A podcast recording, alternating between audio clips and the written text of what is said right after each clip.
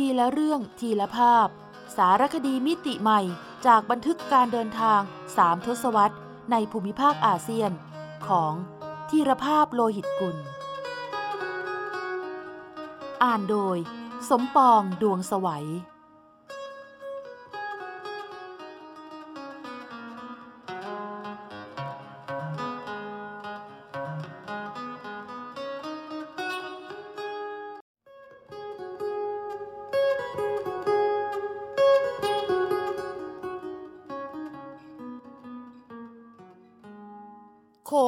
งนาทีสีทันดอนท่องอนุภูมิภาคลุ่มแม่น้ำโขง ณ ที่ราบสูงหลังคาโลก ถึงดินดอนสามเหลี่ยมปากแม่น้ำ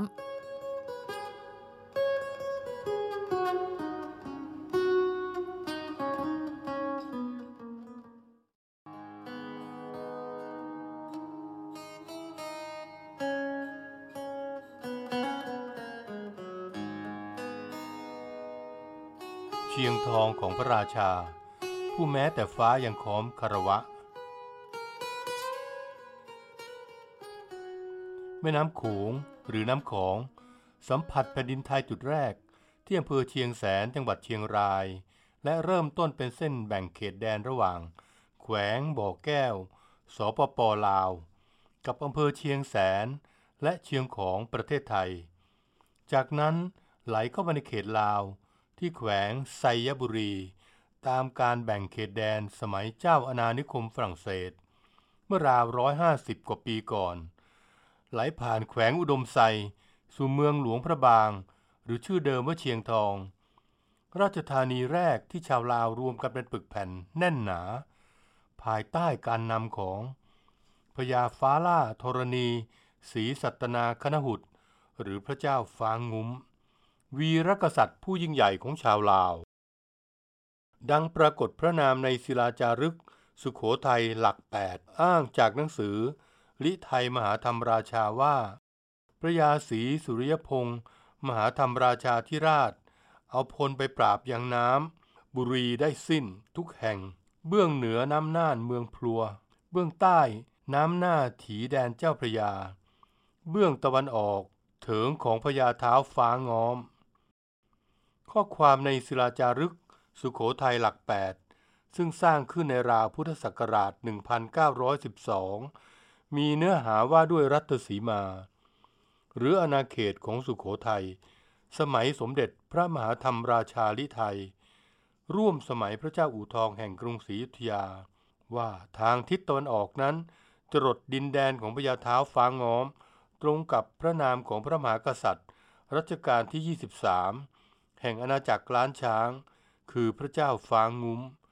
คำว่างอม มีความหมายเดียวกับค้อมและงุ้ม สำเนียงลาวออกงุ่ม แปลว่า งอลงเช่นปากนกแก้ว พระนามฟางงอม หรือฟางงุ้ม จึงหมายถึงพระราชาผู้ซึ่ง แม้แต่ฟ้ายังค้อมคารวะให้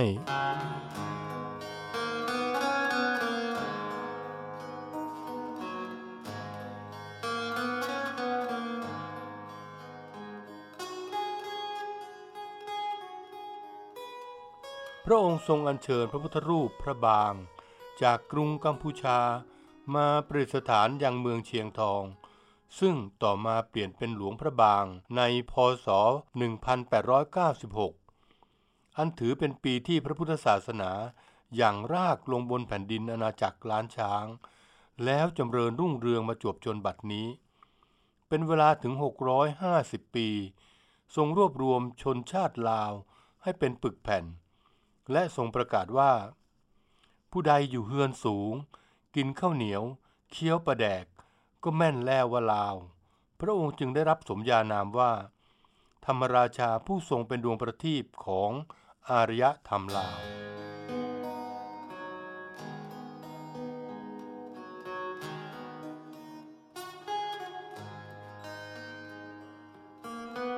พงศาวดารล้านช้าง บอกเล่าพระราชประวัติอันน่าอัศจรรย์ใจว่า พระเจ้าฟางงุ้มทรงเป็นพระราชโอรสของพระเจ้าฟางเงี้ยว หรือขุนผีฟ้า รัชกาลที่ 22 พระอายิกาเจ้าของพระองค์คือ เจ้าฟ้าหลวงโง่ม หรือพระยาสุวรรณคำผง รัชกาลที่ 21 เล่ากันว่า เมื่อพระเจ้าฟ้างุ้มทรงมีพระประสูติการ ทรงมีพระทนหรือฟันเต็ม 33 ซี่ มาตั้งแต่อยู่ในคันพระมารดา และทรงมีเสียงกรนไพเราะ ดังเสียงดนตรีทำให้เหล่าอมาตและเสนาบดีหวั่นเกรงว่า จะเป็นกาลกินีต่อแผ่นดิน จึงกราบทูลให้เอาลอยน้ำทิ้งไปเสีย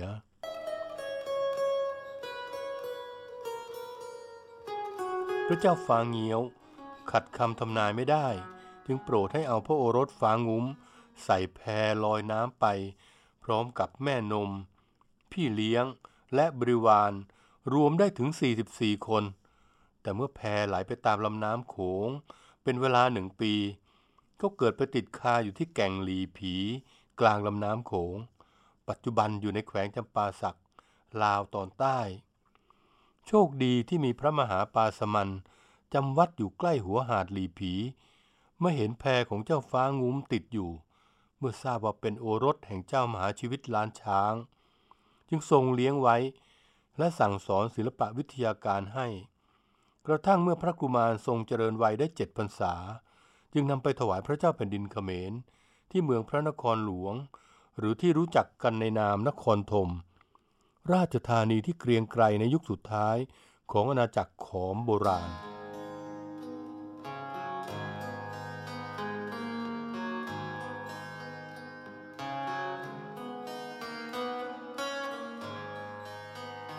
แต่บางตำนานก็เล่าว่า เหตุที่ทรงต้องไปอยู่เมืองเขมรแต่เยาว์วัย เพราะพระราชบิดาเจ้าฟ้างเงี้ยว ถูกจับได้ว่า ลักลอบมีชู้กับนางสนมของพญาสุวรรณคำผงพระอัยกาเจ้า จึงทรงต้องถูกในประเทศไปพร้อมกัน ทั้งพระเจ้าฟางเงี้ยว และพระกุมารฟางงุ้ม โดยไม่มีใครคาดคิดว่า ในเวลาต่อมา พระองค์จะทรงกลับคืนสู่มาตุภูมิอย่างยิ่งใหญ่ เยี่ยงวีรกษัตริย์ ดังปรากฏในหนังสือ ประวัติศาสตร์ลาว โดยมหาศีลาวีระวงศ์บันทึกไว้ว่า เจ้าฟางุ้มมหาราชได้ยกรีพลโยธาไปตีเอาขากันหาง แต่นั้นมาอาณาเขตพระราชอาณาจักรลาวก็แผ่กว้างไปทั่วทุกสารทิศ กษัตริย์นานาประเทศที่อยู่ใกล้เคียง ต่างก็มีความเกรงกลัวพระบรมเดชานุภาพ พากันส่งเครื่องราชบรรณาการมาถวายไม่ได้ขาด พระกุมารฟ้างุ้มประทับอยู่ในพระราชวังกัมพูชา และทรงศึกษาศิลปะวิทยาการ จนชาญฉลาด เป็นที่พอพระทัยของพระเจ้าแผ่นดินเขมร เมื่อเติบใหญ่เป็นเจ้าชายฟ้างุ้ม จึงทรงยกพระธิดาพระนามว่า เจ้านางแก้วเก่งยา หรือแก้วกัลยาให้เป็นเทวี ในเวลาเดียวกันนั้นเอง ราชสำนักล้านช้างณเมืองเชียงทอง ก็เกิดการเปลี่ยนแปลง เมื่อพระเจ้าฟ้าเงี้ยวเสด็จสวรรคต ในพศ 1886 พระอนุชาคำเฮียวได้ขึ้นครองราชแทน ความทราบถึงเจ้าชายฟ้างุ้ม จึงทูลขอกองทัพจากพระสัตตุระหรือพ่อตาเพื่อแย่งชิงราชสมบัติคืนจากพระเจ้าอา พระเจ้ากรุงกัมพูชาตระหนักดีว่าเวลานั้น ราชอาณาจักรของพระองค์อ่อนแอลง สุขโขทัยที่เคยเป็นประเทศราชก็แยกตัวเป็นอิสระ และยังขยายอำนาจออกไปเรื่อยๆ จึงทรงหวังจะป้องกันการแผ่อำนาจของสุขโขทัย โดยสนับสนุนให้พระชามาดา หรือลูกเขย บุกไปยึดครองอาณาจักรล้านช้างให้ได้ แต่ก็ทรงตักเตือนว่าถ้าได้เป็นใหญ่แล้ว จงอย่ารุกรานใคร ให้ตั้งอยู่ในทศพิธราชธรรม และให้ยึดมั่นในพระพุทธศาสนา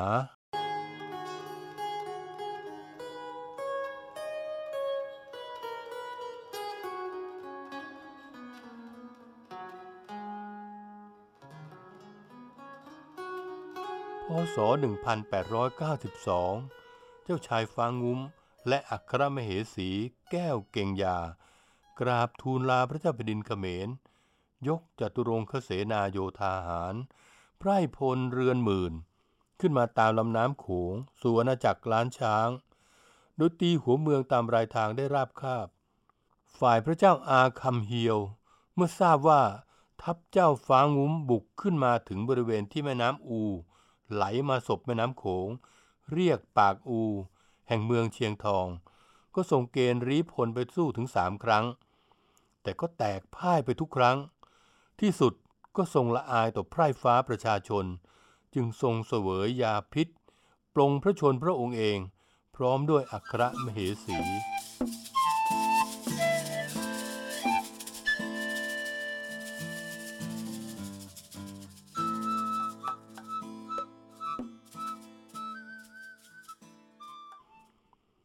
พศ 1896 เจ้าชายฟ้างุ้ม จึงเสวยราชสมบัติในเมืองเชียงทอง เมื่อพระชนมายุ 37พรรษาเหล่าอำมาตย์ราชมนตรีเฉลิมพระนามว่าพญาฟ้าล่าธรณีศรีสัตนาคณหุตหรือพระเจ้าฟางุ้ม ทรงจัดระเบียบราชการบ้านเมืองใหม่ แล้วทรงปูนบำเหน็จบรรดาพี่เลี้ยง แม่นม และบริวารที่ถูกลอยแพไปพร้อมกับพระองค์ในวัยเยาว์ให้ดำรงตำแหน่งสำคัญทุกคน จากนั้นเสด็จไปตีเอาหัวเมืองสำคัญสำคัญได้เช่น เมืองเชียงแสน เวียงจันทร์ เวียงคำรวมถึงเมืองร้อยเอ็ด แล้วกลับมาฉลองชัยที่เมืองเวียงจันทร์เจ็ดวันเจ็ดคืน ตามตำนานว่า โปรดให้ฆ่าช้างสิบเชือกวัวพันตัว ควายสองพันตัวสำหรับเลี้ยงไพร่ผล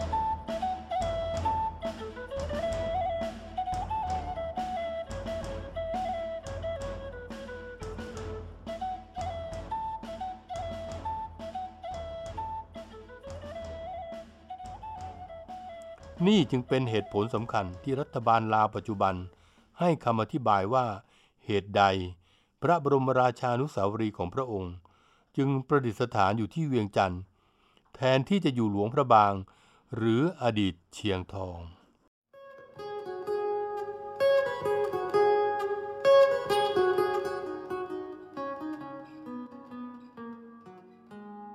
โขงนาทีสีทันดอน ท่องอนุภูมิภาคลุ่มแม่น้ำโขง ณ ที่ราบสูงหลังคาโลก ถึงดินดอนสามเหลี่ยมปากแม่น้ำ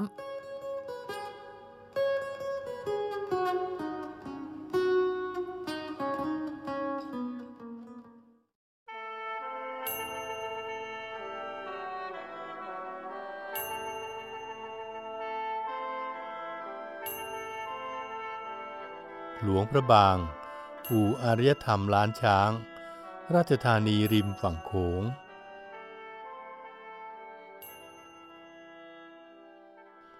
จากบทความศีสัตนาคณหุตล้านช้างร่มขาว หลวงพระบางของจิรนันพิษปรีชา กล่าวว่า ถ้าเราจะพิสูจน์กันง่ายๆ ด้วยตาตนเองว่า ศาสนาพุทธคือแก่นประเพณี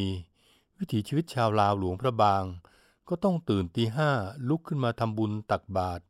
ตามถนนหนทาง ทุกๆเช้า ชาวหลวงพระบางทุกครัวเรือน จะมารอใส่บาตรพระสงฆ์องค์เจ้า ที่เรียงแถวมาตามถนนเป็นร้อยร้อยรูป เป็นช่วงยามที่ตัวเมืองดูมีชีวิตชีวา มีความเคลื่อนไหว ผิดกับเวลากลางวันอันเงียบเชียบ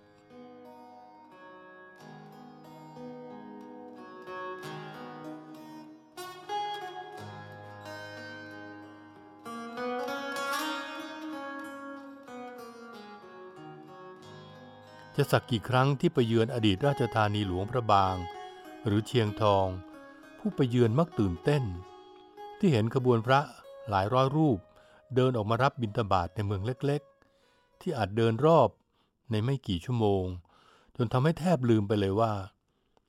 ประเทศลาวมีการปกครองในระบอบสังคมนิยม เพราะเมืองก็เล็กคนก็น้อย แต่ไม่รู้พระเนนมาจากไหนมากมายขนาดนี้ ถ้าไม่ได้มาจากศรัทธาอันแนบแน่น ต่อพระพุทธศาสนา จนดูราวกับการจกข้าวเหนียวใส่บาตรพระ เป็นวิถีที่สืบเนื่องมาไม่เคยขาดสายเลย นับแต่พระเจ้าฟางุ้ม ทรงนำพุทธศาสนามาสถาปนาในดินแดนนี้ เมื่อ 650 กว่าปีก่อน เหตุนี้กระมัง แวนวิสทอฟพ่อค้าฮอลันดาที่เข้ามาในอาณาจักรล้านช้างเป็นชาติแรก มื่อราว 400 ปีก่อน ถึงกับบันทึกว่า แม้ลาวจะเป็นแดนลี้ลับที่ไม่มีใครรู้จัก แต่ที่นี่เปรียบเสมือนแดนสุขาวดีของพุทธศาสนา ในขณะที่คณะสำรวจของฝรั่งเศสบันทึกว่า พุทธศาสนาจำเริญในแผ่นดินนี้มาก จนดูราวกับว่า ที่นี่มีจำนวนพระสงฆ์มากกว่ากองทหารอันเกรียงไกรของพระเจ้าปรัสเซียแห่งเยอรมนีเสียอีก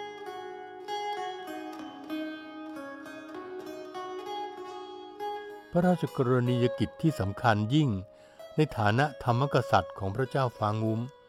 จึงเป็นอื่นไปไม่ได้ นอกเสียจากการนำพระพุทธศาสนามาแทนที่ลัทธิถือผีที่มีอยู่เดิม ในอาณาจักรล้านช้าง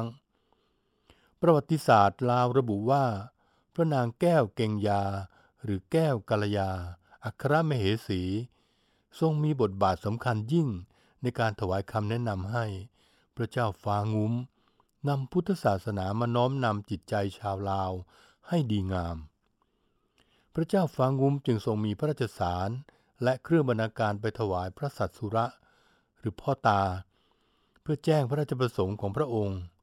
พระเจ้ากรุงกัมพูชาจึงนิมนต์ พระมหาปาสมันเถระ พร้อมพระสงฆ์และนักปราชญ์ผู้เจนจบพระไตรปิฎกนำพุทธศาสนามาประดิษฐานในลาว พร้อมทั้ง พระราชทานพระพุทธรูปปัญจโลหะองค์หนึ่ง รวมถึงพระไตรปิฎกและหน่อพระศรีมหาโพธิ์มาให้สักการะ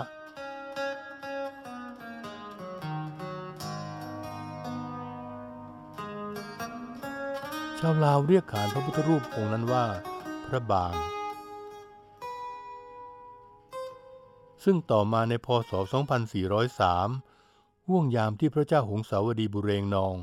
กำลังขยายอำนาจอย่างฮึกเหิม เจ้ามหาชีวิตล้านช้างพระนามว่า ชัยเชษฐาธิราช จึงทรงเปลี่ยนชื่อเมืองเชียงทองเป็นหลวงพระบาง ในว่าเพื่อให้พระบางปกปักรักษาเมืองนี้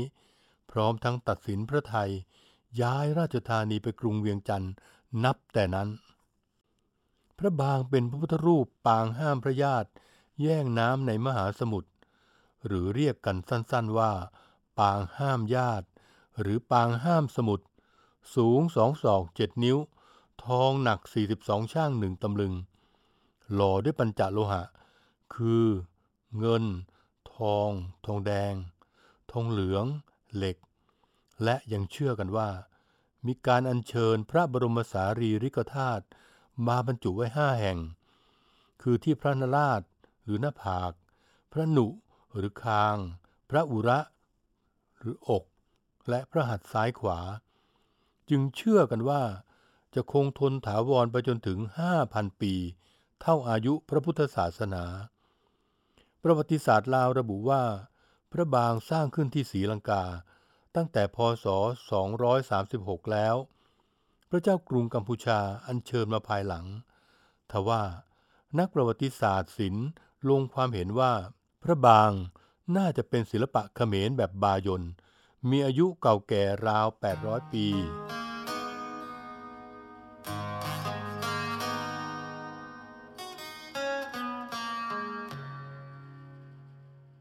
แต่ไม่ว่าจะสร้างขึ้นที่ใด นับแต่พระบางมาประดิษฐานอย่างราชธานีเชียงทอง ของอาณาจักรล้านช้าง ก็เปรียบเสมือนเป็นประทีปแห่งพระธรรมคำสอนขององค์สมเด็จพระสัมมาสัมพุทธเจ้า ที่สาดส่องจิตใจชาวลาว นับจากวันที่พระเจ้าฟางุ้ม อัญเชิญมาจากกัมพูชา จวบจนวันนี้เป็นเวลาถึงกว่า 650 ปี ก็ยังไม่มีสิ่งใดมาพรากพุทธศาสนาไปจากชาวลาวได้ แม้เมื่อพักประชาชนปฏิวัติลาว เปลี่ยนแปลงระบบการปกครองในปี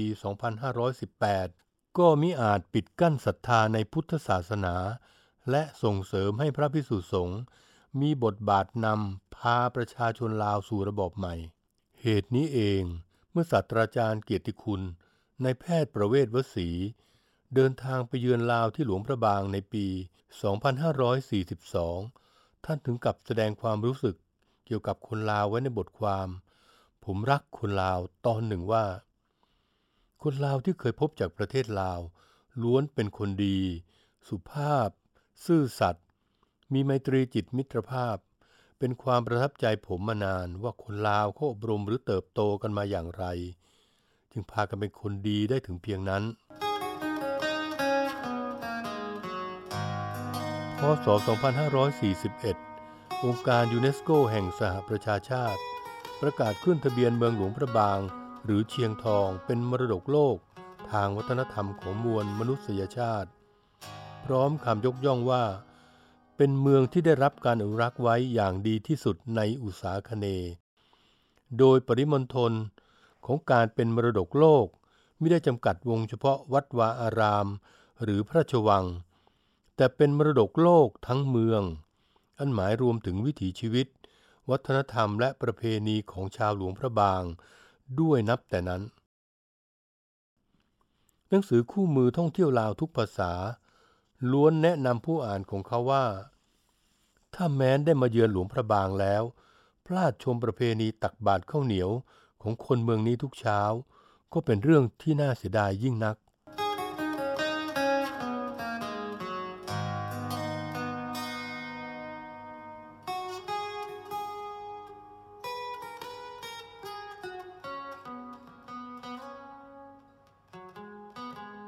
ยามนั้น พระนามของพระเจ้าฟางุ้ม ยิ่งได้รับการยกย่องให้สูงเด่น ในฐานะที่ทรงเป็นดวงประทีปแห่งอารยธรรมลาวทว่าก็มีน้อยคนนักที่จะทราบว่าทรงปกครองราชธานีเชียงทองอยู่เพียง 18 ปี โดยช่วงปลายรัชสมัยเกิดความวุ่นวายในราชสำนัก เหตุเพราะมีการช่อราชบังหลวง จนพระองค์ต้องถูกบังคับให้สละราชสมบัติ แล้วถูกในประเทศไปอยู่ในดินแดนที่เป็นจังหวัดน่านของไทยปัจจุบัน กระทั่งสิ้นพระชนชีพที่น่าน เมื่อมีพระชนมายุ 57พรรษา ซึ่งประวัติศาสตร์ลาวระบุว่า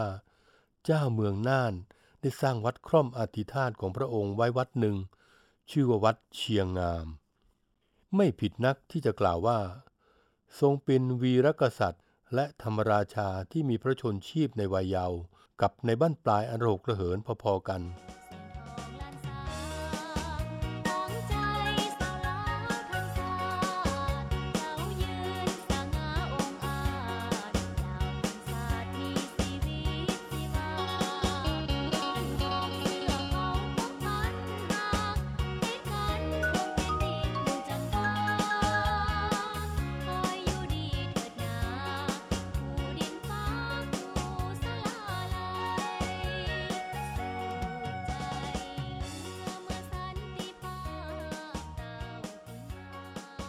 จากเพลงสบายดีหลวงพระบาง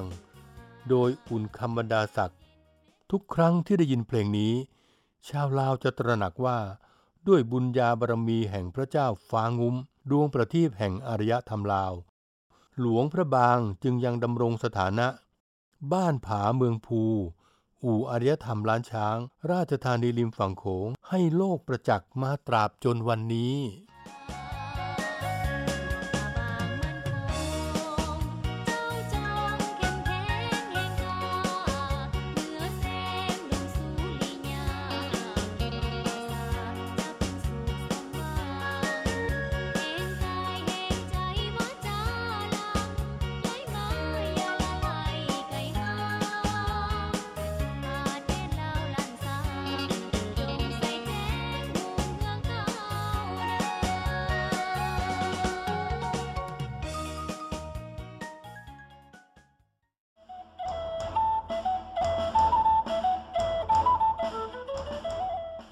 ซอกแซกอาเซียน ทุกซอกทุกมุมของอาเซียน มีเรื่องราวที่ค้นหาได้ไม่รู้จบ โดย กิติมาพรจิตราธร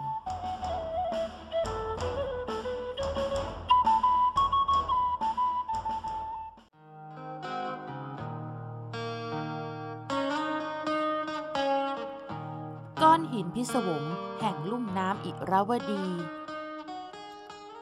ที่เมืองใจโถรัฐมอน ในประเทศเมียนมา มีหินขนาดใหญ่ก้อนหนึ่ง ตั้งอยู่อย่างมินเมตรงหน้าผาสูงและชัน จนใครที่ได้ไปเห็น ต่างงุนงงสงสัยนะคะว่า ตั้งอยู่ได้ยังไง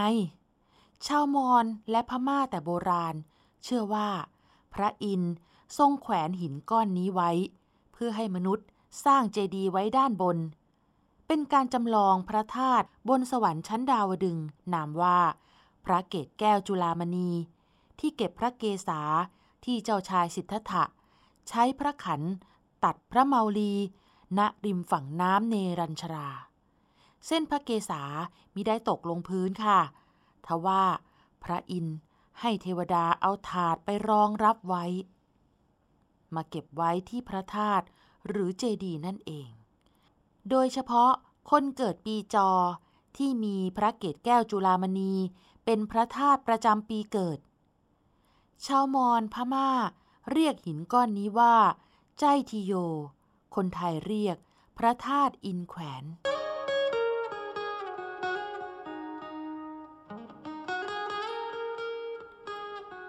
มีเรื่องเล่าขานกันในสมัยก่อนนะคะว่า ก้อนหินไม่ได้ตั้งติดพื้นหน้าผา แต่ว่าลอยอยู่โดยพระอินทร์จับไว้ แต่ต่อมาสังคมมนุษย์เสื่อมทรามลง ก้อนหินจึงค่อยๆ เคลื่อนต่ำลงจนแตะพื้น แต่ก็แตะไม่มาก จึงยังเชื่อกันว่า คนมีบุญบารมีสามารถเอาไก่ทั้งตัว ลอดใต้หินก้อนนี้ได้ค่ะ ในทางวิทยาศาสตร์ มหาวิทยาลัยเทคโนโลยีย่างกุ้งสำรวจพบว่า ใจทิโยประกอบด้วยสองส่วน คือส่วนที่เป็นก้อนหิน สูง 8 เมตร 15 เซนติเมตร กับส่วนที่เป็นเจดีสร้างทับไว้ ด้านบน สูง 3 เมตร 11 เซนติเมตร มีน้ำหนักรวมถึง 630.9 ตันนะคะ แต่มีจุดที่ก้อนหิน แตะกับพื้นหน้าผาเพียง 0.7 ตารางเมตร คือไม่ถึง 1 ตารางเมตร แต่ที่ไม่ตกลงมา เพราะจุดศูนย์ถ่วงของก้อนหิน ยังไม่หลุดจากฐานที่เป็นหน้าผานั่นเองค่ะ แม้จะมีคำอธิบายทางวิทยาศาสตร์ แต่พระธาตุอินแขวนก็ยังคงเป็นสิ่งพิศวงในใจคนมาตราบจนวันนี้